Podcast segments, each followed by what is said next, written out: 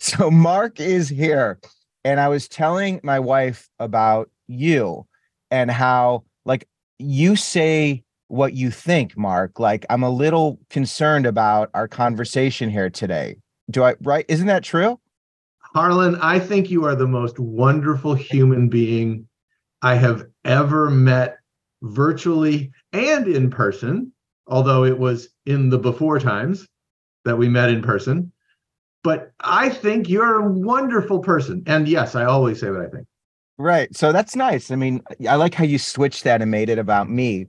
And um, you start with uh, with something really wonderful. That's the thing. You know, you you you you've got like I think that's the thing about you. Like I was worried about talking to you. I'm being honest with you. Like this is the conversation I wouldn't have had on camera, but I just love I love this is just how this is because I think there's something really authentic about being authentic. yeah, yes. And yes. Right. Look, we we care about this stuff. Like people who go into the work that you and I do, we're smart enough that we could probably do other stuff yeah. and maybe not have all of the late night worrying about things and you know when you work with people and students and you're trying to help people sometimes their own stories can really get you right? Like it, yeah. this is this is real life stuff. And you don't go into this space i don't think and stay in it unless you're authentic and you wear your heart on your sleeve and you just go for it because we got to make this world a better place every day that we step out there right? So absolutely. okay so let's go. Like who's with me? Yeah i love that. I mean that's a that's a thing about you because i was looking at your linkedin and I mean, you're you're you're a co-founder of Tuition Fit, so you know we're going to talk about paying for college. We're going to talk. We're going to talk about a lot of different things. I mean, that's just part of the story. But I didn't realize that you have a PhD as well. Like, I mean, and I know you're not like calling yourself Doctor Salisbury, but do you call yourself Doctor in the mirror? No, like no, you can like I'm not curing cancer here. Like I'm not, you know, yeah, you stick the PhD on the end of your name, and then the thing that gets people more like these are cheaters glasses. These are not even like, you know, like a prescription. They're just magnifying because I can't see close up, right? But when I started wearing glasses like this in meetings with other academics, yeah. Holy cow, did I get more attention. Like wow. so like but doc are you kidding me? Doctor? No. Like right. yes, I got a PhD and I know a lot about some stuff in higher ed, but you know, I'm still a knucklehead when it comes to just going down the street. So well, that's the thing. Like you're, um, you know, you you you are very real, and I think getting having a PhD in educational policy and leadership studies, now that's interesting. What, what one of the things mean? that's funny. What is what? Why do you do that? You know, I spent 11 years coaching college soccer, and I loved being in a higher education environment. And um, after 11 years of coaching, I, I be honest, I burned out. I was done. It was just yeah. a really exhausting time. But being on a college campus was fascinating and so interesting. And there were days where you're like, this is the coolest thing ever. And then there are other days you're like, how in the world does this thing actually work? Like yeah. this thing just seems to like sometimes work in spite of itself. And I just got really interested in I'm going to dive in here and really try to understand this.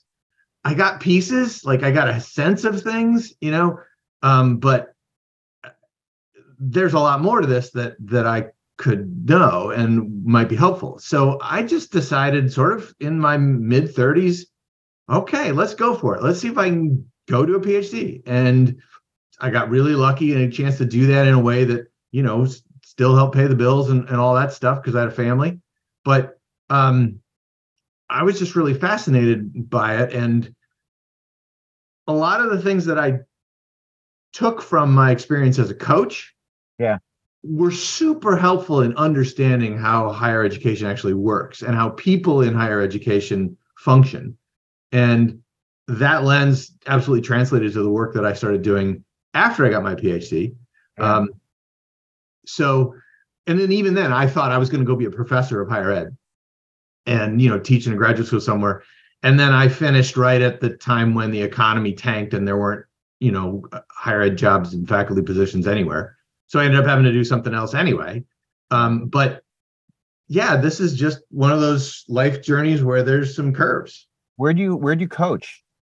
I coached at a school called it was at the time it was called the University of Missouri Rolla. It's now called Missouri University of Science and Technology, um, engineering school. Super fun That's place to well be. I've been there.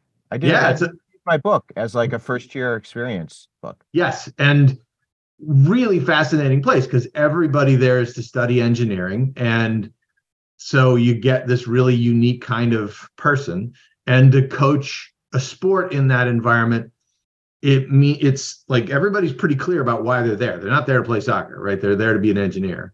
And so it was a really fun place to to sort of coach. I then made the Faustian bargain. I'm going to go take an opportunity I got to coach in Division 1 athletics. And this was at a time when women's soccer was really exploding and lots of schools were adding programs. And so I went to Central Michigan University and um fine, like good place, all that, but it really became a lot more difficult to sort of keep that balance of sports and academics when I was in Division One uh, athletics. Um, but you know, bright lights went for it. So and then you I coached D1 at Idaho State University. It was one more place, and then that was it. So you were a D one coach. Were you like the, the head coach at Central Michigan for soccer? Yeah, I think it's a big deal, man. That's like I mean, that's like D one's a big deal, and to be a head coach, you know, Yep. it. so one, thank you. Um, you're a big deal. yeah. Um, it was not exactly sports that generate a lot of money. Um, but I was in the middle of a period of time that was kind of interesting in college athletics where Title IX had been redefined. And so all of a sudden, a bunch of schools were getting sued to add women's sports. And so a bunch of schools were adding women's teams, and there was just a ton of schools adding women's sports all at once. So there's all kinds of tensions and things that Yeah. went on with that. Um, and um, you got to sort of see a part of this process. I ended up chairing the committee for the national rankings for women's soccer and um, had a couple of names on the committee that I had totally forgotten about until they popped up in the uh, varsity blue scandal. Yay. Oh wow. yeah. So you've been in, you've been in it, man. So you've been in the mix. Then you went to Idaho. What'd you in Idaho? Idaho State University. It's in Pocatello, Idaho. I've been there the too. Tetons. You have you I've been really? I have been to Pocatello. I remember landing at that airport. I remember my host picking me up, Stu.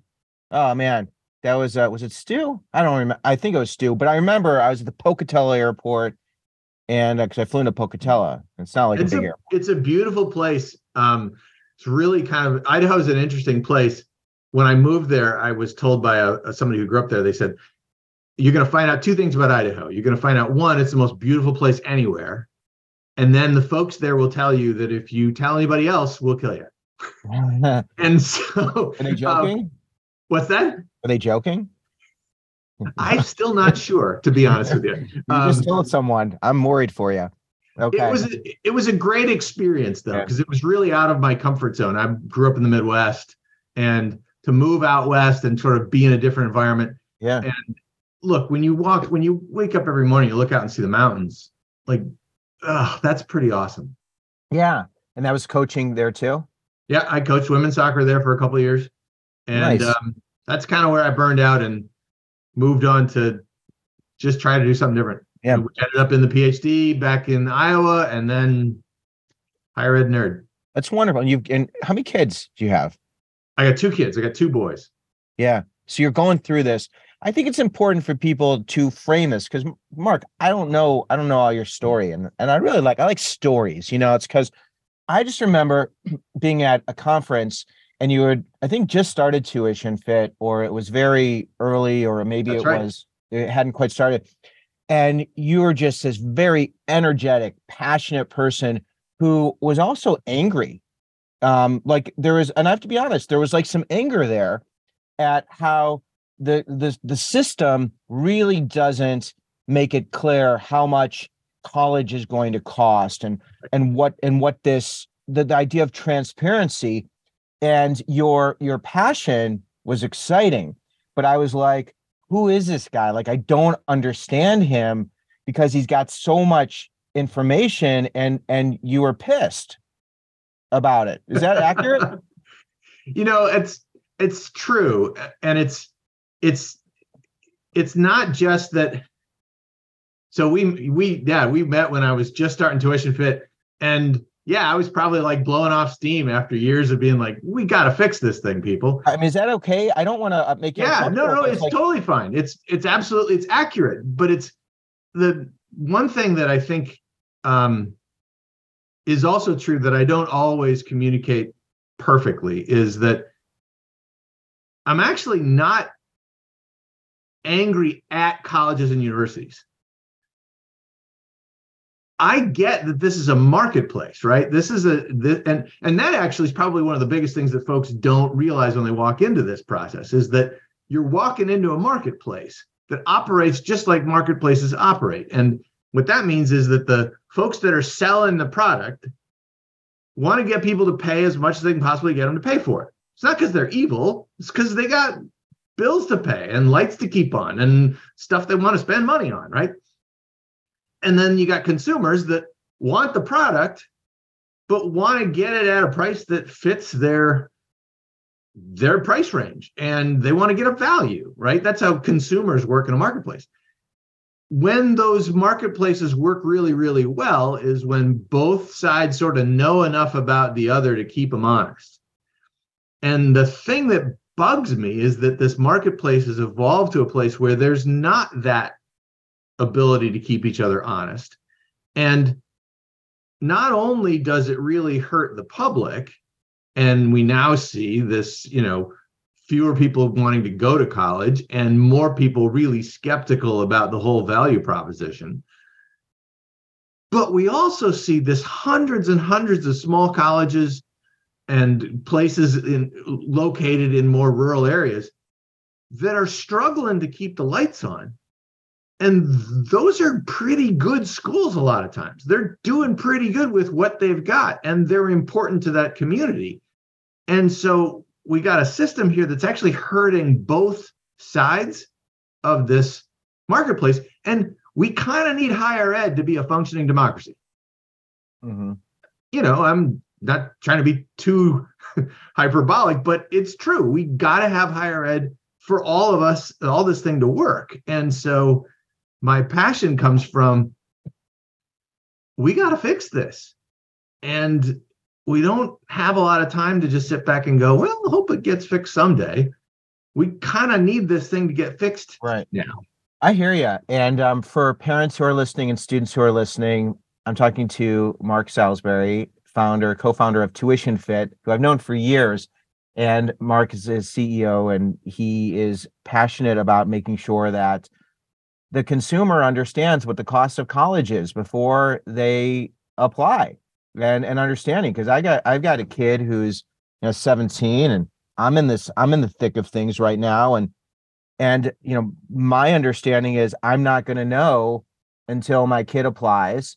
I'm not going to know till they get a letter that says what the actual cost is going to be looking into my uh my contribution plus FAFSA is changing the free application for student aid. I said that right. Isn't that right? With FAFSA is the free application for federal student aid. Yep. For federal student aid, free application for federal student aid. So not just me as a as a parent of a student who is going to be a senior, you know, this is what everybody's dealing with is you have to look at schools, you have to get a sense of what's in your price range with an understanding that the sticker price is not going to be what you pay most likely, or it could be. And then you have to apply and get excited and be emotionally invested. And then you have to wait till March or April if you do, you know, if it's rolling admission and you're looking at that that next year, maybe March or April, especially with FAFSA changing, to know what is this actually going to cost me and my family when we factor in the scholarships, the merit aid, the additional funds that a school might have available that we have no idea whether or not our kids going to have access to that. Is that accurate what I've just described? Well, yes, because it's the, what you described is this real muddy, foggy, navigate through a maze in a driving rainstorm kind of experience that most families have when they go through this process. And it produces crazy stress and anxiety. And it also produces all kinds of 11th hour surprises that, in the context of that clock ticking, right? We got to decide, we got to pick a place. All of a sudden, here's a price tag that's way out of our range. And in that moment, people are much more likely to make foolish financial choices because they're sort of over a barrel and under the gun get something to happen and add to that a lot of parents sense that if they can't send their kid to the college the kid wants to go to then somehow they're a bad parent right? So you throw all that into this cauldron and it's not a pretty picture for most people. Yeah i think the emotional part is so it's so hard because there's as a parent uh, you want to give your kid access to every opportunity and as a student you want to have access to a life that is big and exciting and you want to be able to dream. And i think that there's so many mixed messages that make it really hard for someone to just know like what's going to happen next. So so that's the problem. Like that is our problem right now. I think we did a really good job of just identifying what what what the big pain point is what this problem is now I want to give you one of the solutions that I'm offering because we haven't talked about this. You know, we haven't seen each other in forever, and right. uh, and and and I, you know, this is how I I frame it, and I would love to hear your thoughts on on my framing. Is if you are a family that can't afford to spend eighty eighty thousand dollars a year on a private school or even some i don't know if there's out of state public schools where it could cost that but you know the highest private ones are you know 80 85,000 with tuition room and board school fees. So you take that 80,000 let's say 80 is that an accurate is that a fair number to say? With zero? it might be getting higher than that but yeah uh, let's there's a certain point it's like yeah call it 80 call it 90 right. call it 190 it's all i don't want to range right yeah. it's like i don't want to exaggerate like i don't want to make this i i, I want to be as genuine as possible yeah no well 80 actually undersells it right so university of chicago all in cost of attendance closing in on 100000 columbia closing in on 100000 really? so 80 is just let's fun. Go, let's okay so let's go 90 let's just go 90 okay. so so we'll be because again, I don't want to exaggerate, but we take 90 and you multiply that by four, right. and you get $360,000, right? Crazy. That's Crazy. the math. Yep. So, so that's what someone's looking at if they have is if they have a, a you know, a hundred percent EFC expected family contribution, right? So that would be that would be hundred percent. Now we know that not everybody is paying that, and the majority of students aren't paying that. But that's but that's where it starts. But some people are paying that, right, Mark? Mm-hmm. Yep, absolutely. Like what percentage? I know we can't, these are for just for the record, we don't have the exact data, but like in a broad stroke, like at, at one of these schools, you know, what percentage of of students enrolled do you think are paying the full sticker price?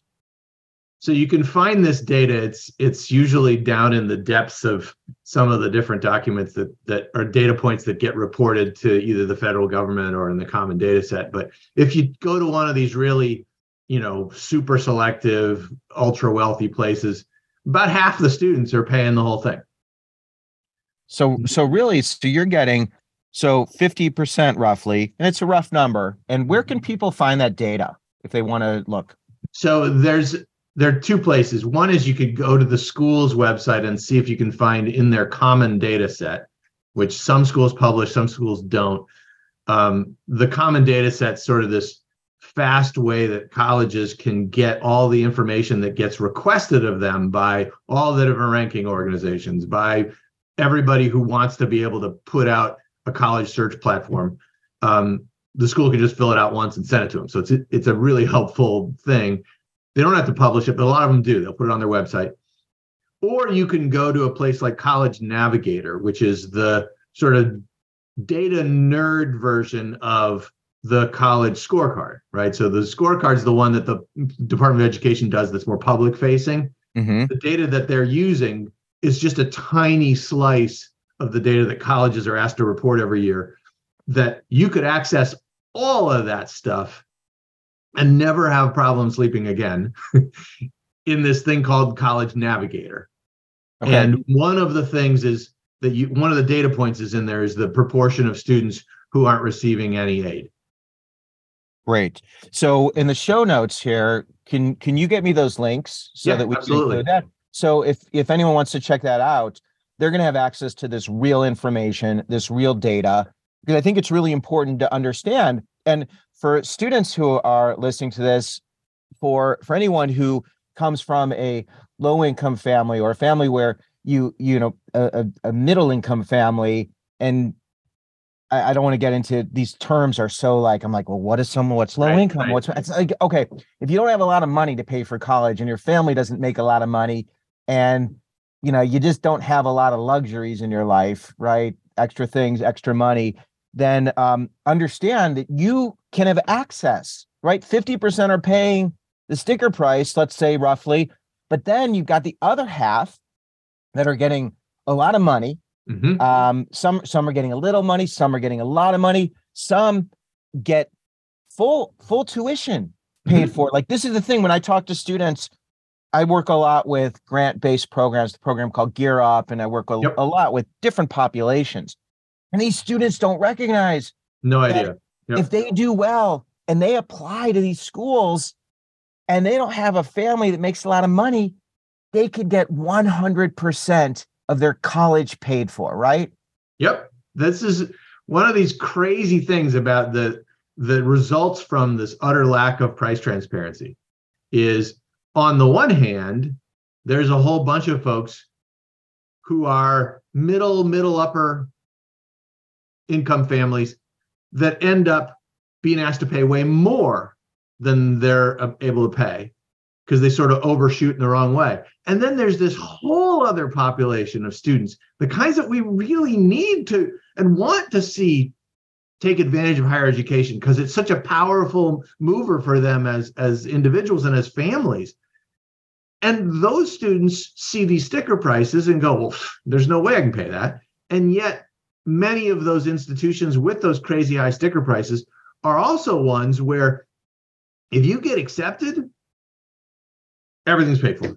That's I I've talked to I've interviewed so many students. I don't know if you know that I do this. I have this channel called Before College TV Mhm. and I interview students and I work with these different programs to help students who are in middle school and high school to understand from college students that they got a tremendous amount of financial aid. Um, you know, this other student talked about the Costco scholarship, how they applied to the University of Washington and they were like, I don't know how I'm going to pay for this. And they had a plan, and this is really important. They had a plan of how they were going to go to their community college and potentially transfer to Yep. the university because i think every single person if there's a takeaway from this conversation there's going to be two one is tuition fit and understanding what that resource is number two is going to be to understand that you every student should have a low cost plan a low cost path.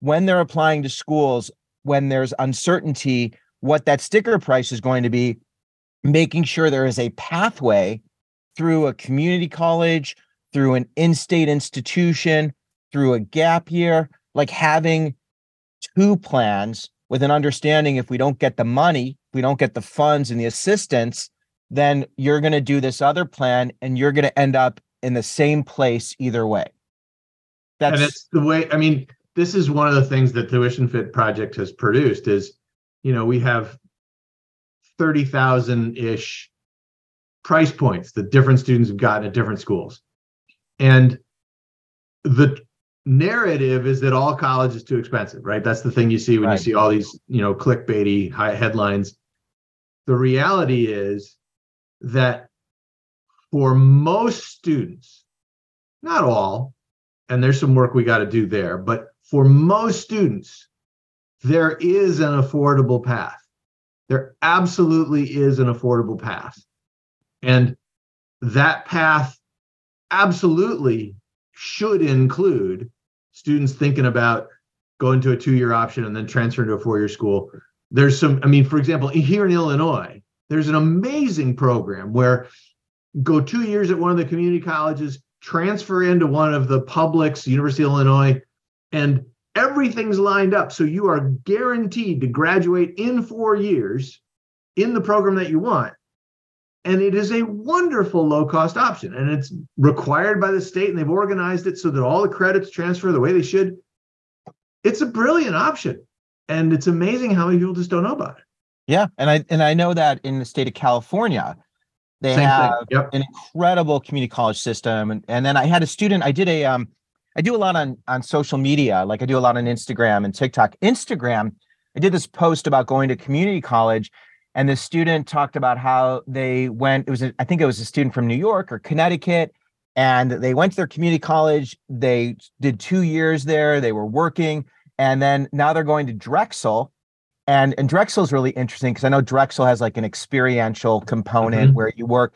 And I and this this student in community college pretty much so it looks like they created their own Drexel experience. And then now Drexel is giving them uh, a scholarship. And I don't know exactly how much it's going to cost, but they're community college transferring to Drexel and um, they're going to live an amazing life. Like, yeah. Like there are so many options. And I know that we started with mm-hmm. okay, there's that there's that school, these schools that have the sticker price of eighty thousand dollars, ninety thousand dollars.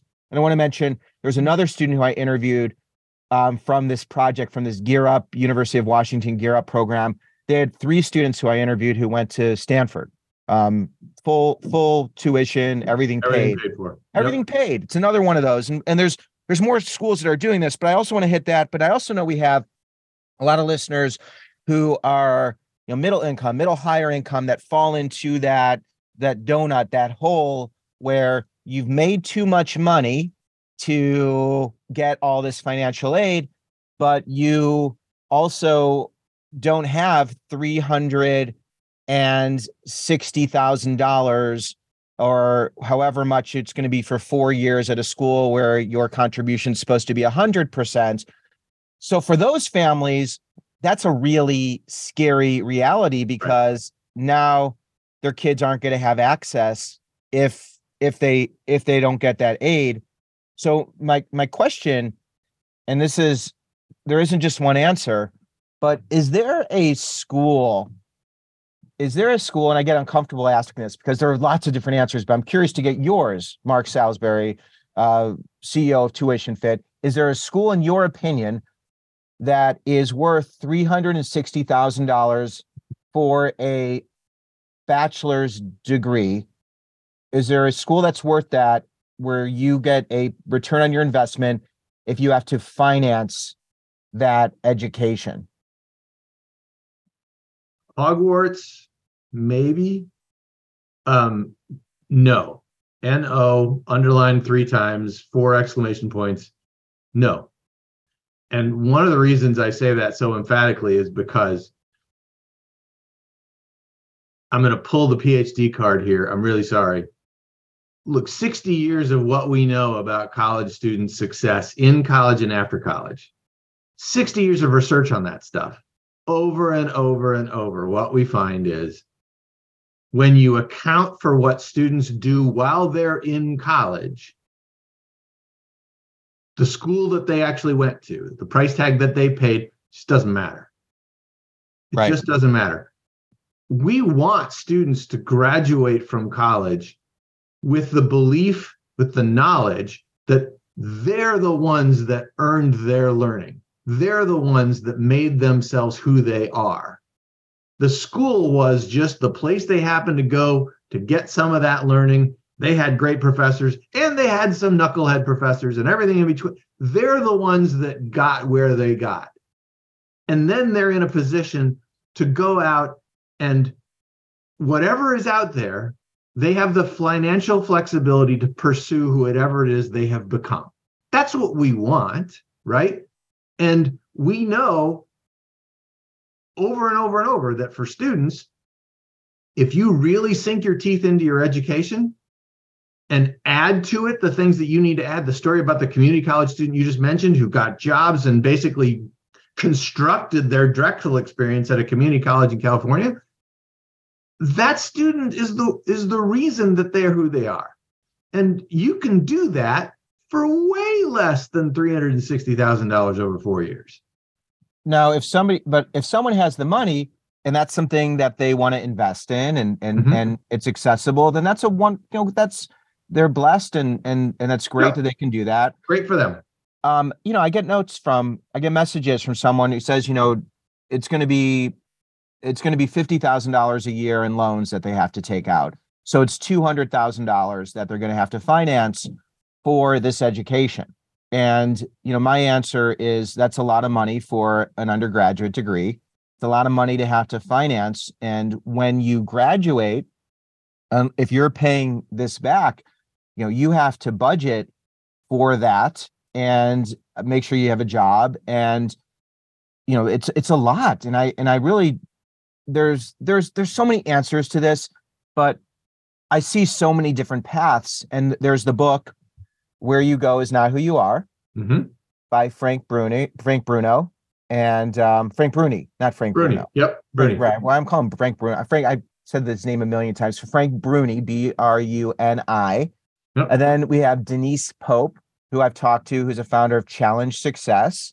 And Denise uh, has been running data and sharing data about college success and exactly what you just said. It's not where you go, it's what you do.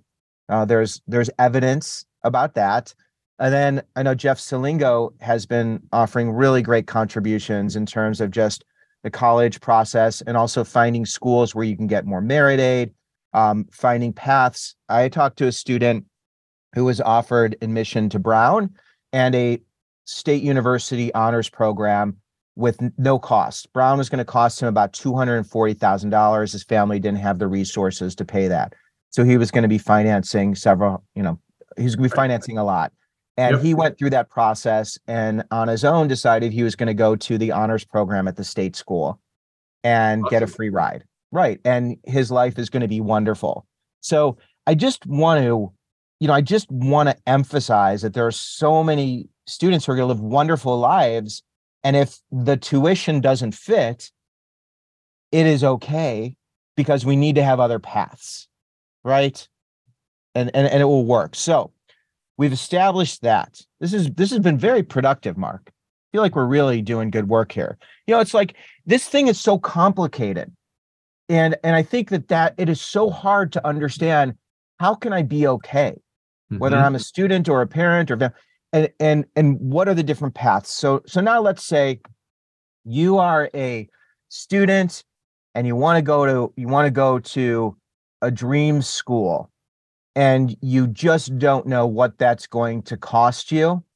So, how can you help someone to get a better sense of what that will look like for them? That's a big reason why I started the Tuition Fit project was how do we make it possible for people to find out sort of verifiably from a third party, from an independent source, what's the price tag going to be for people like me at school X or Y or Z? And then the the sort of other way of looking at that is a family that starts the process by saying, look, we've got $25,000 a year to spend on college. We can't go over that. So which schools should we look at?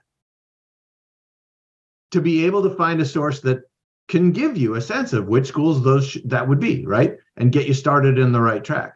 So the Tuition Fit project was built around the idea of the only way to get that data is to get the public to share it, to crowdsource this information by crowdsourcing their financial aid offer letters into a central location. Anonymize those letters, make sure everybody's personal information is protected, and make it a free exchange. So if you share an award letter, the tuition fit, now you get to see all the offers that other students like you've gotten from whatever schools they got got them from. So that's how Tuition Fit started. And it was useful for people. It is useful for people just at the end of the process, just to be able to know clearly what's the price I'm actually getting on this award letter. Because making sense of those things, a whole nother problem. But then, two, just to see is this a fair price? How does it compare? Right. So people started doing it that way and d- using tuition fit for that purpose. Once they started doing that, that same data set becomes incredibly helpful for people a year earlier. So now we've been doing this for five years. So if you're just starting the process, you could come to Tuition Fit, you plug in your unweighted GPA and you plug in an estimate of your EFC, and I can show you here's all kinds of offers that students like you have gotten from all kinds of schools.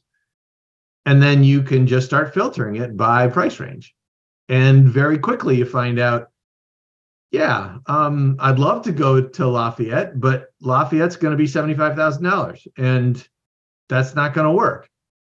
But, huh, interestingly, um, Marquette's going to be 30. Wow, I didn't know that. I thought Marquette and Lafayette are about the same. Big, big schools, right? Private. Huh. Now I know. This allows people to build that college list around financial fit. And move forward with some confidence that they're not going to get surprised. So the thing that jumps out at me, I think it's awesome. I mean, it's it's it's great. It's it sounds like a an amazing way to have a starting point. And the the part that jumps out at me is like, how do you know, Mark? Like, there's so many variables with each student, whether it's a student who writes a stronger personal statement, who then can get a scholarship, or you know, or in terms of like the the EFC of um, I, I don't know how like that, you know how that changes from person to person based on if they own a house or rent a house or if there's if they're from a particular demographic or like how do you account for all of those other details when it comes to a student profile and a family profile? Yeah this is one of the things you said earlier that i think is absolutely spot on with this whole thing this whole college search uh, malaise is that we have a lot of things as a public that we think we know and we think is it seems reasonable right? That thinks it would be this way. Um, and we didn't we don't have any information to demonstrate that it's actually not. And so we sort of operate on lots of assumptions right um, one of those assumptions is is like you the more expensive the school the better it is right that whole premise that you know we just talked about blowing up one of the other ones is all these different factors that go into uh, a college application, right? And all the different demographic things, and the notion that colleges, you know, look at all of these different f- factors. Now, there's a subset of schools that don't because they don't have a choice. They just take whoever they can get because they're just trying to keep the lights on. And that's actually more than 50% of colleges and universities out there. But then there's that other subset of schools that can use this term we can shape our class because they have so much interest, right? But all of those variables we're talking about are the variables that are about admission, right? Getting in, right? That actually doesn't translate to assigning a price. So all the factors that we talk about when we talk about, you know, wanting students from different states or from a different demographic, um, gender, race, can play the oboe, whatever it is, those are all factors that go into the decision about being admitted, essay, all that stuff, right? But when it comes after the decision is made to be admitted, all those things, all those accepted students go over to the financial aid office and then they get assigned a price. And the assigning of price is primarily two factors. What's your family's financial situation? And what's the student's academic profile? Just basic academic profile. Now, at the super selective places, the academic profile part sort of gets washed out because everybody's up near the top of the academic profile, right? You sort of bang your head up against that ceiling. And so the only thing is the factor is, is about need.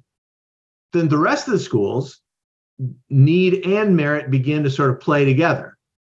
So when you get to price, if you just know those two variables, you can get a pretty good ballpark about what your price is going to be. Now, it might vary $500 here because you're willing to say, I'll be a physics major when I show up just to get that $500 in the first year. Um, there there might be a little variation there, thousand dollars for being able to play the oboe. But when we're talking about a sticker price that's eighty five thousand, and your type of student generally is going to be I don't know fifty thousand, five hundred, a thousand, one way or the other. That's kind of chump change, right? Um, so if you know that stuff, then you can start to organize and essentially reverse engineer how colleges do their pricing. Yeah. And that's what you've so you've done that over the course of five years. And right. and then in terms of data, I would imagine it's pretty hard to get a substantial amount of data to help you to tell the stories at so many institutions.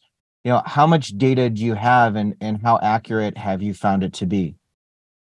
Well, the nice part is when you have an actual award letter from an actual student type, that's as accurate as it gets, right? Um, and because this system is, I want to see what students like me are getting on prices. I'm motivated to put in accurate numbers. I'm not going to inflate my test score or inflate my GPA or put in an EFC that's way lower than what is actually my EFC because then that doesn't help me. Now I'm seeing a bunch of prices that I have no shot at anyway, right? So students are putting in accurate information and we've been able to triangulate that by doing a bunch of other things to sort of test. Oh yeah, verifiably that turns out the student did put in the right information.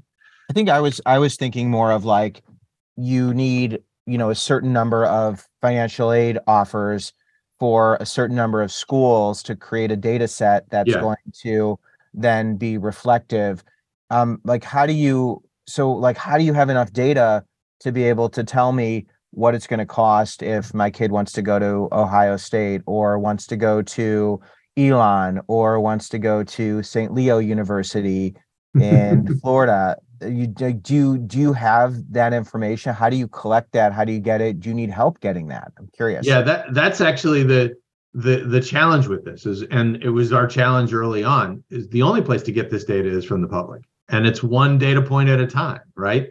So for a number of years, our weakness, our Achilles heel has always been we're never going to have data points for every type of student at every institution. You know, you mentioned the tiny, small liberal arts college somewhere in the middle of Iowa. They only get 2,000 applications a year, right? So tough to find, tough to get somebody to share that. Whereas we got tons of data from Ohio State just because lots of people want to go there, right? Um, what we've now are able to do because we have enough data is we can start to triangulate and fill in the gaps and we've been starting to do that just this last year to be able to say look we know that that same student's price at st leo's is x and we know that a student like them's price at stetson is y and we know a student like that's price at oh, I don't know, University of Tampa is Z. So therefore, we can start to triangulate and say, okay, so a student just above that is going to be up here instead, or a student just below that's going to be down here instead. We can start to fill those gaps in. Um, yeah. Once you get underneath the hood of of higher ed, and you know, I've spent enough time in the data to know this stuff. I'm terrible at parties. Like this is the only thing I know about, so I can just talk about and yeah. you know i'm always by myself with the punch bowl but the once you know all this stuff you can start to triangulate and and and and public can do that too even with the data set that we have right they can see that oh okay looks like the colleges that are in my price range they're all regional public institutions right. they're not the flagships they're not the brand name okay so now i know that's the kind of school that i need to look at or they're all flagships, but they're in state. Okay, that helps me, right? So people are able to triangulate and, and sort of make leaps from there. But the core problem is still we need the public to participate in this project to solve the problem. That's the whole point of crowdsourcing. Right. So um, if there's anyone out there who has a financial aid offer and they want to share that with you, is that I mean, is that something that you'd like me to ask people to do? I mean, is that I would love that. This is how Tuition Fit works. They go to tuitionfit.org, create a free account, upload an award letter, get to see a bunch of stuff. It helps them for sure, but it's a huge benefit to thousands of others who are trying to do the same thing, trying to see prices. Is there a risk if somebody shares that in terms of their privacy, their data? You know, how do you protect them? It's a great question. And it was one of the big things that we thought a lot about when we started the process. We first thing we do when somebody uploads an award letter is we redact we first of all we make sure it's real. And I you'll find this maybe somewhat interesting. We've had as we we've had five different instances where somebody uploaded clearly an erroneous award letter that they made intentionally. We know enough about this stuff that we were able to identify all of those. Wow. Um, in each case they were uh, people who worked in college admissions at different institutions. Why would they do that? Like what was i the don't know.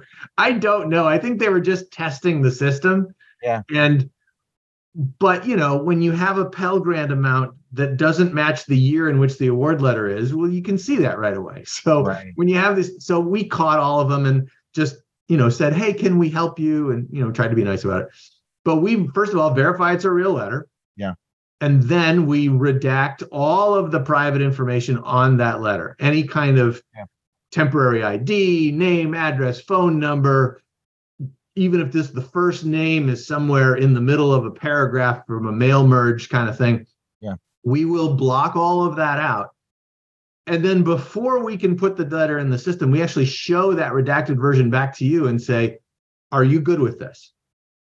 And sometimes people come back and say no can you also redact this or that? Sure if we can possibly do that and still have the letter have integrity we're glad to do that. So Right. we have that process in place and then once the person approves that letter we destroy the unredacted version. So we don't even have it anymore. So it's just the anonymized stuff.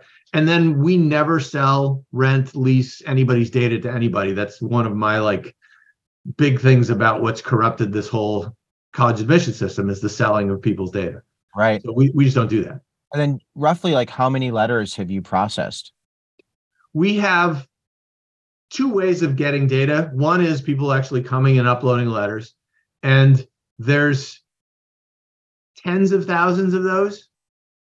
And then we also have folks that are just like they're in the college admissions process or they run a platform that that gathers some of this information that people will manually type in how their award letter lays out. Yeah. And we've got a number of those that have been contributing to the data set just to make it bigger. So Gotcha. between those, and we vet the ones that are just the data points to make Right. sure they're accurate. There's 30,000 some price points in the data set. wow how do you get tens of thousands it seems that's wild We have just worked our tail off to get the public to say, to tell the public, look, if you want to make sure you've got a fair price in college, Yeah. this is the only way to do it. There's no other way to see this Right. stuff. So, how do the schools, how does higher ed respond to this? And um, are they encouraging of what you're doing? this has been a massive shift. So when I started this thing, uh, there were a lot of schools that were angry, a lot of admissions people that were angry. Like you're sharing our secret sauce. This is not. We don't like this. Five years later, it's a very different story. Most colleges now figure out that they know now that their sticker price scares people away far more than it attracts people but they're sort of stuck in a system where they just always do the same sticker price is crazy, lots of discounts. Hopefully it works out. So when there's a source that independently can show people that that sticker price isn't what you'd pay, that actually helps these schools an awful lot. The second thing that's happening is that colleges are recognizing we kind of need to know what our competitors' prices are. Like it's a bananas thing to think about a marketplace where you literally don't know what your competitor is selling your product for until the very last minute. That actually hurts you. So colleges have started to recognize, you know what? A transparent marketplace might actually be good for everybody. So there's just been this crazy shift over five years where five years ago I was, you know, maybe needed security. You know, well, that's the thing. Like, I mean, really, we started the conversation with with me saying, you know, with Mark, like I was a little bit uncomfortable. Like, I actually, I, I because it's so controversial. It's so controversial when I when I met you, and and you know, I remember that. I remember the look on your face of like, oh, I just didn't know, man. Like, you know, it wasn't I I am someone who takes a lot of time to process information and i'm very data oriented and and and i and credibility is really important. Like even the part of like you having thir- saying you've 30,000 submissions you know like that sounds like a lot. Like i'm going to be honest with you i'm always going to be honest with you. I'm like I, is he is he exaggerating that number? Like how do you have 30,000 over the course of 5 years?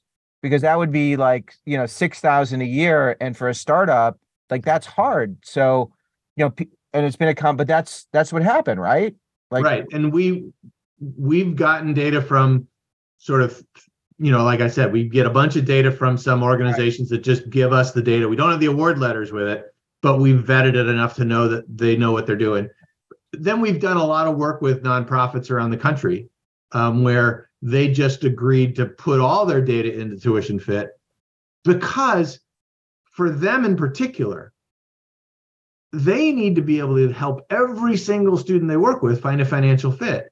Yeah. if you send a kid off to college and there's no chance that kid's going to graduate because the cost is too high essentially you've failed in college access world. Yeah. Right? Yeah absolutely. So i mean i see who's incentivized and it's it's great. It's really cool. I mean it's like it's it's it's fascinating and it's valuable information and you've put your heart and soul like really your heart and soul into doing something that was not looked at kindly. And uh, you've you've had to fight for that to yep. create this transparency. Um, when it comes to there's two questions i have. I want to make sure i get i always have more. There's two that are just top of mind. One is so someone gets this number for the first year of what the affordability will be for the first year but tuition's changing year to year. And people's, uh, if they're filling out a FAFSA every year, I imagine their EFC can change year to year based on their income. Is that correct? Yes. Right. Sure. Yep. So what you're getting the first year may not be reflective of what you're getting year two, three, or four. So how does someone factor that in when planning on their their college expenses? That's a really important question. And and there's a couple of things. One is there are a few colleges and universities around the country that lock in their price for four years. They do tuition guarantees. They're usually pretty clear about that because they think that's their selling point. That's a great situation because now you're locked in. The second thing is when you get your financial aid offer letter, you really have to look at all the line items that you've got, all of the aid that you've got, especially scholarships and grants, and look and see what is what are the details on that award so some of them will be what, folks like me call front loaded where we just give you a bunch of money but it's only one year money and you don't pay attention you don't see that you don't look at and, and all of a sudden the second year you're panicking because suddenly they're gone right the other one is a little bit more duplicitous where the school says well this is a four-year scholarship and to renew it, we have criteria. And then you look and you find out that the renewal criteria are a 3.8 GPA in your freshman year. So, I mean, and sure enough, they know that a whole bunch of students don't get that money in the second year, but it's a four year scholarship, quote unquote. You They've done that. Like that's legit. That. Like they'll make that threshold so high, that GPA oh, requirement yes. that high. Yes, I absolutely. Didn't, I, didn't, I didn't know that. Yeah, that's that's not uncommon. It's not every scholarship. A 3.8 out of 4, that seems um a little I've seen like a 3.0. But yeah. like you've seen it that high? I have. Wow. I have. Wow. I've seen three five, be more common than three eight. Where do you have to see this? So when someone gets their financial aid award letter and it's listing the scholarships, and I know you have a, you did a whole thing on this. You Mark's got great resources. He did kind of a screen share where he went through a financial aid letter so I'm not going to get into all the details of, of the different lines, but like where does someone see in terms of the scholarship where those details are? Um, a great way to do it is go to that school's website and then in their search window, just type in the name of that scholarship and then it'll come up. Right. So they found it. So in that aid letter, you're going to see the name of the scholarship, but you're not going to see what the oh, no. requirements are. No, no, no. So you won't, you won't, you, there is no mandated template for the financial aid offer letters. And this is a big discussion at the federal level and a number of state levels. And as a function of that, you can get all kinds of stuff. You can see financial aid offer letters where tells you that the loans that are in the award that are woven in there that look sort of like grants, but they're loans. And then it'll tell you that if you take those loans, then you have no out of pocket costs because apparently it's a different pair of pants when you off the loans. Like it doesn't, it's a crazy thing to say, but you see it right there in black and white. So you have to be really careful.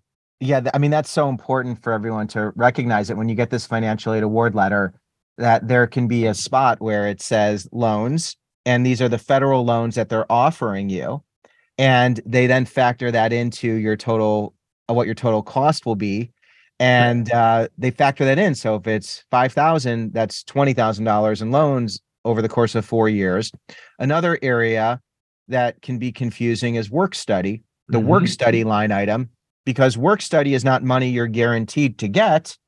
Work study you know you could describe work study. What what is the work study piece? Yeah the work study piece is this you know sort of federal policy that says that if you qualify based on your financial situation we'll say that you qualify for work study. That means that if we have a job that we've determined to be work study and if we have that job that's available when you show up in the fall and if that job doesn't conflict with your classes, well, then you can apply for it. I'm going to say you're going to get it. We're just going to apply.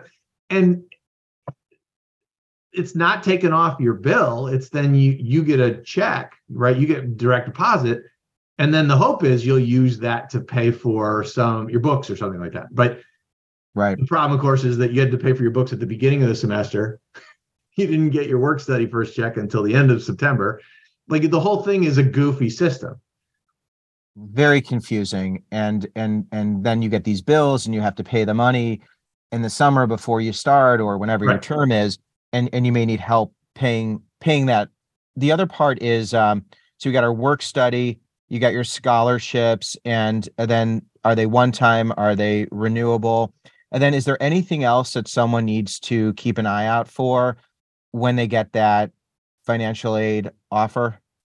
The big one that I see is schools will include not just do they have the loans sort of mixed in with the grants, but it is not uncommon for schools to include a parent plus loan in the award, right?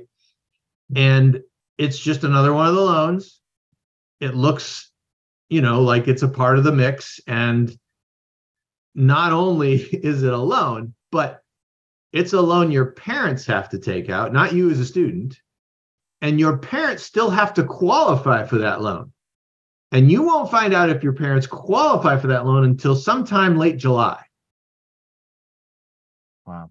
And those loans are not subsidized, those are no. unsubsidized. And for people who don't know the difference between subsidized and unsubsidized, someone shared with me unsubsidized are unfortunate because they start accumulating interest once that money hits your account. Subsidized loans don't start accruing interest until once you graduate or are no longer a student. Correct. And the government will subsidize loans, and subsidized loans are most advantageous. Those are the ones you would want. But then the Parent Plus loans are the ones that are more like private loans where they also could be shopped and there can be different rates privately and you know it's, it's a whole different category of loans that are included in that financial aid statement. So it's just something to be aware of that, like, you know, especially if you're a first gen student, like, how do you know this? Right. You don't. And it, unless you, you know, unless you're a first gen student that's lucky enough to have found you or found a tuition fit YouTube video or something, yeah. you just don't yeah. know. I'm going to work on that. I mean, that's that's also part of the mission is to really set people up for success so they have the information. So Mark, so let's say somebody goes to tuition fit, they put in the data, they get this number. Is that number the number that includes the federal loans? You know, is that money that includes like yeah. is the is the dollar figure that someone sees at tuition fit is that really what they're is that what they're going to pay or does that include some of the other items we just mentioned you know like work study and, and other right the way that we tried to frame this and think about it in our head is what's the number that's going to be on your bill? So if you get the bill tomorrow, can we, from that award letter, figure out what's the number that's going to be on your bill. So, plus loans, throw them out. Work study, throw them out. Everything in that award letter that isn't real, that isn't for sure, that it wouldn't then help you out on your bill, we're going to throw it out of the mix. The other thing that we use in tuition fit is we we use what's called the direct cost because when you talk about your bill, you're talking about your tuition fees, room and board. That's the stuff that's going to be on your bill. Yes, there are these other costs, books, living expenses, like all these other indirect costs, they call them. And that's stuff you got to think about, but that's different for every different student. And so when you start comparing cost of attendance student to student, it's a lot harder to really make it individualized. If you stick to those direct costs, what's going to be on your bill, now it's really apples to apples. But we really try to get down to this is the number that's going to be on your bill. And for a lot of folks, when they put data into TuitionFit and then they actually see it, they're sort of shocked because they were under the impression that their price would be different. Right. Higher or lower? What's the Right. shock? Is this shock They're, that they're oftentimes shocked at it, that the, their bill is going to be higher than even they thought it was going to be. and that's they looked at all the scholarships. They thought about Right. how it's going to be great. It's right. So you said, and I just want to be, clarify. So when you get that TuitionFit number, that does that include like the the school fees, the cost, the the other costs, or is that just like you know what what exactly is it?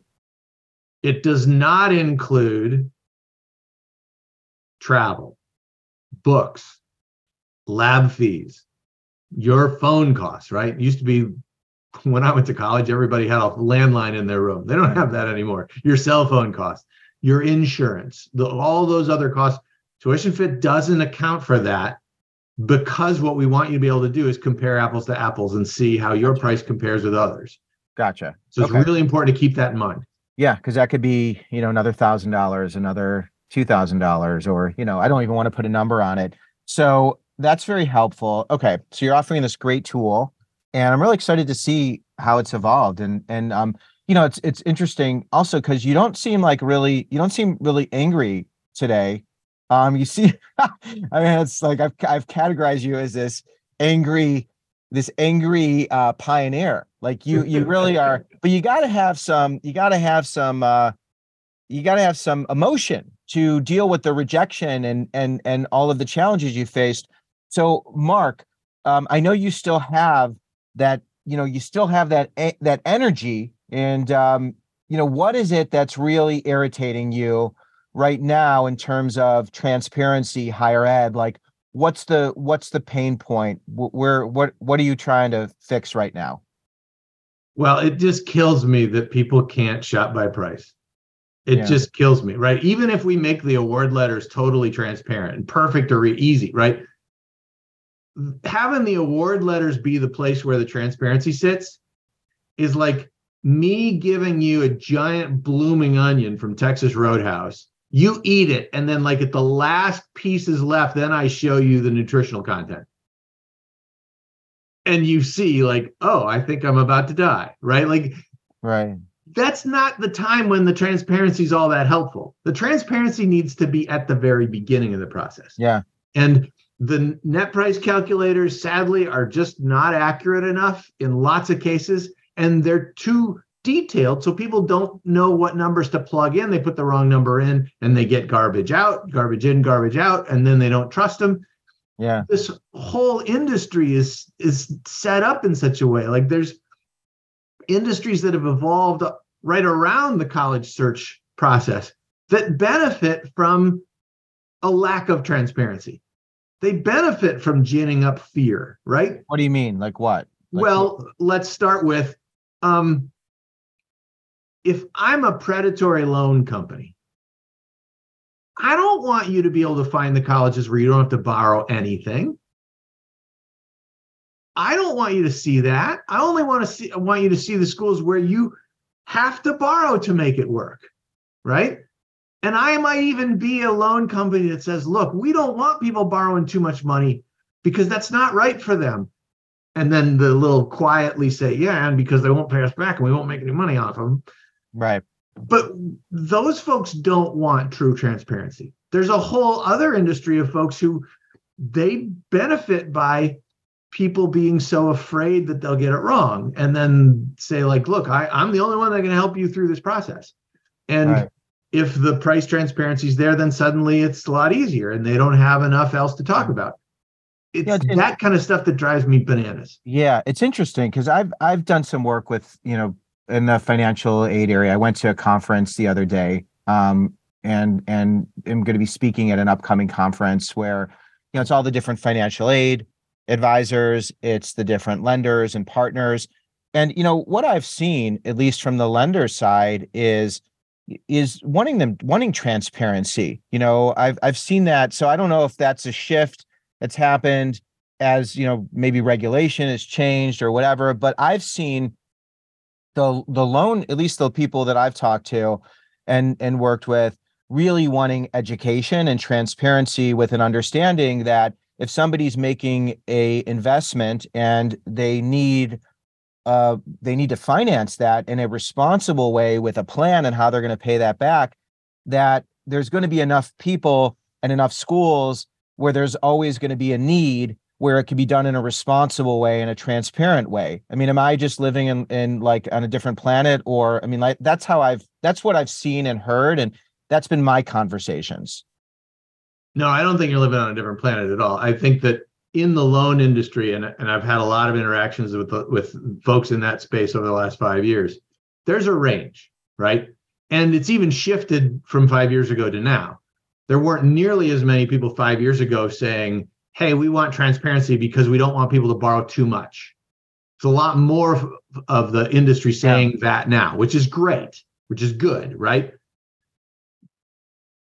But there's also a reality here where I if I'm in the student loan business, I don't want nobody borrowing anything because then my business doesn't right. happen anymore, right? Right.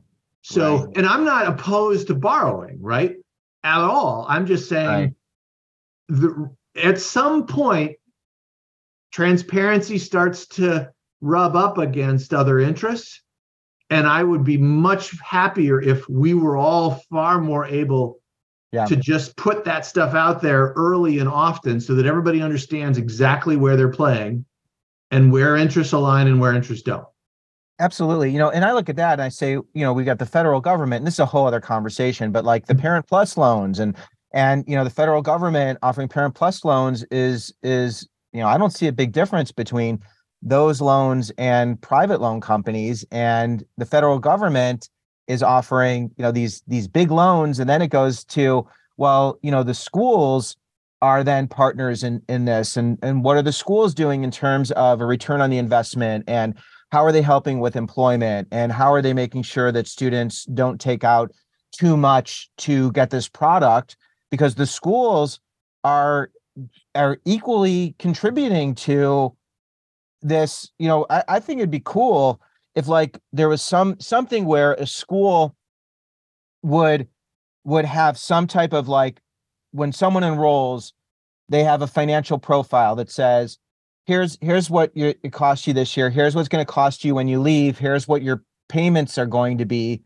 And um, there there should be some type of education or understanding so that everyone involved knows what the risks are there's certainly a complicity issue here in this and and part of that is because of you know sort of over time this marketplace has the ground has shifted underneath it. 40 years ago when the sticker prices was what, what most people paid we didn't have this conversation. We didn't have to right? Because it was real simple right up front. That's the price tag. Okay is that a school i can afford or not? Nope. Okay done. Now we've shifted to a very different scenario. And a lot of things you just described they actually happen, but they happen in July before you start as a freshman two weeks later, right? Not a year previous right. when you were just starting to make this process go, right? Just so you, starting to navigate it. You've seen because I haven't seen like I've talked to a bunch of students who have, you know, financed their education and you know, I haven't seen them, you know, saying that the school sat them down and and they went through a budget of what what's going to happen over the course of four years and and you know what their payments are going to be like is that a program that that's schools are doing? Yeah, there's it's actually a requirement that any student that borrows, they have to get some educating on what that borrowing actually means. Now, the quality of that education, maybe that's the problem. Whether it's, you know, sort of sort of online thing that I can literally click through in 30 seconds and I don't have to actually answer any questions to show that I was paying attention. Like, yes, that's where those issues lie. The quality of the educating isn't great. And it's so last minute, right? It's not like, oh, I'm right. learning something. I guess I should change my mind and yeah. sorry, I'll disenroll and go to the community college. Like, that's not, yeah. It's again, the timing so, of it is backwards. Yeah, well, I'm going to do that. I'm going to do. I'm I'm I'm working on a video that just talks about like just answering these questions in a way that students can go through this, families can go through it, so they just have an idea of like what this is actually going to mean, and start doing it early. That's that's one of the things on on on my list because it's very confusing. It's it's totally. it's very difficult, and um, I'm grateful that you're doing what you're doing. Let's finish this off with something hopeful and something that really makes you feel good. What's what's making you feel good, Mark? Well, I'm seeing more people find colleges that fit their price range. And it's a function of the work that I'm doing, obviously. So my my my sample set is biased, but I'm seeing more and more people say, you know what, I didn't realize this was a marketplace. And so now that I'm entering it with that mindset, I'm empowered and I'm just going to say, I we need prices, we need schools that are going to be in this price range. And then it's so much less stress. So yeah. I, I'm finding that to be really empowering myself. Um, and I'm really encouraged by that. I'm seeing more and more colleges and universities decide, you know what, we really do need to just adopt a different version of transparency. Yeah. yeah. And it's coming, but it's slow. Yeah. Well, I'm gonna I'm gonna use TuitionFit this year. I've got three kids and you know dealing with this with my my rising senior. So I'm gonna do this. And can I give you honest feedback? Please. Absolutely. I will. I owe it to you. We have a very, you know, honesty and and and I, I think that's really the foundation of what I what I do. You know, like I'm right. genuine. I really am the real deal. And I know you're the real deal. And I'm so grateful we can have an honest conversation about this. And uh, I I know that there's probably some things that would help you in terms of your goal and your mission. So for anyone listening who's enjoyed this conversation, and who's interested, in intuition fit or for anyone who's interesting who didn't who's eh, who's listening who didn't enjoy the conversation um because whether they enjoyed it or not is is irrelevant you know hopefully they enjoyed it but Hope if they didn't so, enjoy it feedback's, feedback's great, great. Abs- we just right because like we're great at rejection the two of us you know i'm at the punch bowl too man like at the party you know because i'm socially awkward and i like talking about i got a lane and a role that i like to play so in terms of TuitionFit in terms of people listening and you needing help or wanting something, what would be helpful for you and for TuitionFit and for anyone who's making these big decisions? Well, it would help help the it helps everybody to participate in this project, right? So if you've if you've if you've already gone through the process, it's the summer before heading off to college, you've got some financial aid offer letters. Put them into TuitionFit. It'll take you 30 seconds you might not even care what the data shows you because you're already good and, and on your way, but it will help somebody else. And one of the things about this process that I know is sort of mind numbingly frustrating for you and for me and sort of everybody who does this is that information and knowledge learned by families that go through it doesn't get passed on very well to the next cohort. Mm-hmm. Right. A family goes through this by the time their kids graduating from high school and June, they're like, God, I think we kind of actually understand this thing now. I wish we'd have known all that stuff a year ago. And then that information, that knowledge never gets passed on. So every year it's the same cycle of sort of Groundhog's Day yeah. over and yeah. over. So if the public can start participating in passing on what they've learned, we can really help some people and I think change the nature of this system that will make our whole society better. Yeah. That's great. So taking your financial aid offers, going to TuitionFit, doesn't cost any money to share that. Right. And to um and to get the information for people to to get a sense of what their what the true cost would be. Does that cost money for people to get that data? Nope. Upload an award letter, free to see whatever you need to see. And then if you're someone who's um, a junior or senior, you also can get access to that without paying a, a fee. Right. You can go on and for free, you can see lists of schools organized by your price range. If you want to see more granular data, you can pay 50 bucks to see it. But at that point in the process, you might not need to. Right. Right. You're just trying to find, tell me the schools that are in my price range and don't let me fall for a place that's 40 grand more. That's all I need. You're a rotten salesperson. I am a rotten salesperson. This is I mean, true. This is hey, true. I got this. I've got this additional information that you could pay 50 bucks for, but but you know what? Don't do it. but you can, and it's nice. I mean, that's you can. This this project helpful. has always been about fixing something bigger than ourselves. Yeah. Yeah. That's cool. This is great. This has been fun. Hey, is there anything that we that I mentioned that you wanted to clarify or do you have any beef with me you want to clear up while we're here? you know, eventually we need to run in, into into each other again. Um, I'm not sure I was really angry.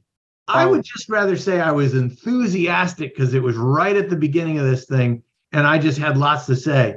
But you know, I'm I'm I feel bad that I scared you off. No, you know, I don't want to mischaracterize you, and this is and this is also like you know part of this being honest like you clearly are um, such a passionate person who who is mission oriented and at the time when you started this business you know you were getting a lot of pushback mm-hmm. from people you know you had to be enthusiastic you were doing something that nobody else was doing right. and maybe you know i don't know if, if angry passionate um maybe frustrated um really mission oriented and today 5 years later you have done something that is remarkable and I think for me also, like, this is a kind of it's a scary thing, Mark, because in terms of like like legitimizing and, and knowing that somebody is is is sharing data and information that's reliable and and accurate. And it's like, you know, I didn't know you and I didn't know of you. And I and I actually asked other people about you. Um, like I've asked a bunch this of people. Crazy guy. You know, I was just like, hey, what do you think of Mark and what he's doing? And um, I have to tell you, Mark, people really respect what you're doing mm-hmm. and they are talking about it in this amazing way uh, that you're doing great work so i'm glad you brought that up because you know sometimes i'm a little cautious when it comes to i i, I just you know i don't always believe people right away sure. i want to i want to believe everyone but i don't always and i want to understand what is their agenda because everybody has a want and a need and sometimes it's ser- self-serving um, sometimes it's bigger than themselves. And you know, you are from from what I've been able to gauge. I mean, this is a mission. It's not about you. This is not about TuitionFit and Mark. Right. This is not right. about you. Like you are on a mission, just like I'm on a mission. And um, you know, I think I, I would apologize, but like everything takes time, and relationships are oh. things that we build over time. And um, I hope you're not offended by by me. I'm I'm not at all, and, and I apologize if it sounded like no, I, I was I, giving you a little cool. bit of stick. What I do know about me is that I can get pretty fired up about something, yeah. and then I can come on like a tsunami. Um, and for somebody who's you know smart and thoughtful and seen a lot of sort of things that are positioned to look like X, but they really aren't. You know you you get that guard up. And so for someone like me doing this especially at the very beginning of this project i know i had the same effect on a lot of people that i had on you. That was huh? So you were you were you were probably very smart to just react the way you did well i love this because i'm obsessed with rejection you know and i love entrepreneurship and startups and you know it's like there are going to be a lot of people who don't understand. Like I dealt with so much rejection initially building my business, and I still deal with rejection all the time. And uh, I've gotten a high tolerance, understanding that when you're trying to change something and you really are mission oriented, there are going to be people who don't align and don't receive that message when you share it. But I think the lesson is if you're passionate about something and it's and it's genuinely something of value that can serve, that you and me, I have to be patient understanding that eventually the mission will rise above me and people will understand what it is that I've always understood. um, I don't hold any resentment for people who didn't understand me. Like I've been doing this for over 25 years, and I pissed a lot of people off in the beginning. Hmm. Um, I was when I was um, syndicating my advice column, I would reach out to newspaper editors, and if the newspaper editors didn't get back to me, I would go to like a managing editor or a higher up, and I realized that was a big mistake because I went to the boss because the person who was the like there was the editor, the managing right. editor, the editor in chief, and I was and I was like really persistent. But as a result, well, I ended up getting a I ended up getting a having a syndicated advice column, King Feature Syndicate, nine years later.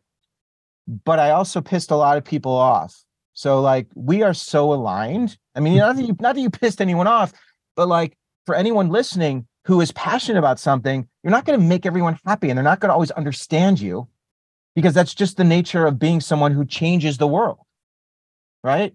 That story is so true over and over. And I'm sitting here just soaking up everything you're giving me. So I appreciate that like more than you can more than I can say. But it's so much it's so true. It's so true. Like just at the end of the day, there's been a lot of days where this project where I just am like, I don't know if I can do this anymore. And then I'll look in the mirror and I'll ask myself, do I believe that this is actually making things better? Yes. Do I know somebody for whom this helped? Yes. Okay. People need, get up and do it again. Right. People need this information. And now with the internet and technology, and the internet's been around for a while, but just in terms of like the information exchange and, and accessibility when it comes to technology, it's harder and harder for people to hide things from others, you know, who are interested.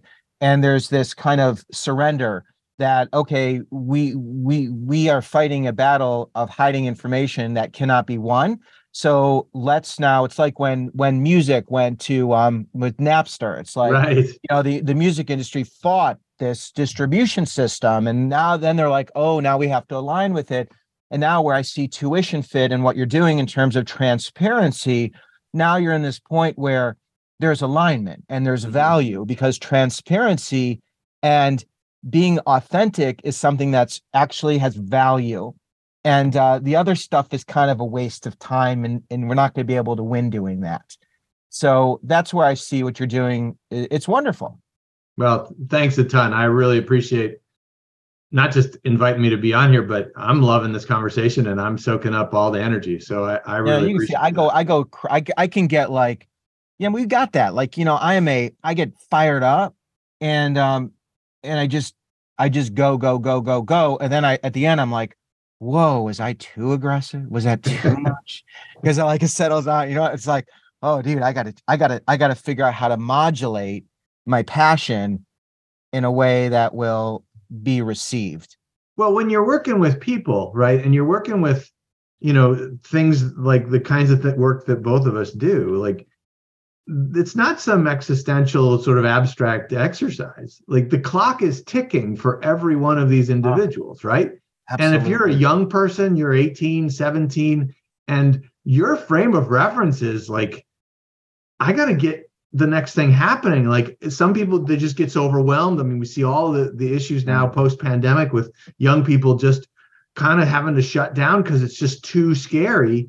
And there's so much of a sense that if I get it wrong, I'll end up, you know, a meth head under a bridge somewhere. Like, right. you know, it's that kind of fear. And breaking that fear is is it has to happen now. It's not like, yeah. you know, 20 years from now, I hope that, you know, maybe you can come out and see the light of day again. No, we got to fix this now. Yeah. Yeah. It's just a reminder of just, you know, the, this need and and and simplifying complex problems into very easy easy information that can be consumed and and used in helpful ways and that's what you're doing that's what i've been doing. I, I was just laughing because like like this whole like mental health the parenting piece the you know i've been i've been doing this for so long and so many people uh really didn't hear it and now they're hearing it all these years later.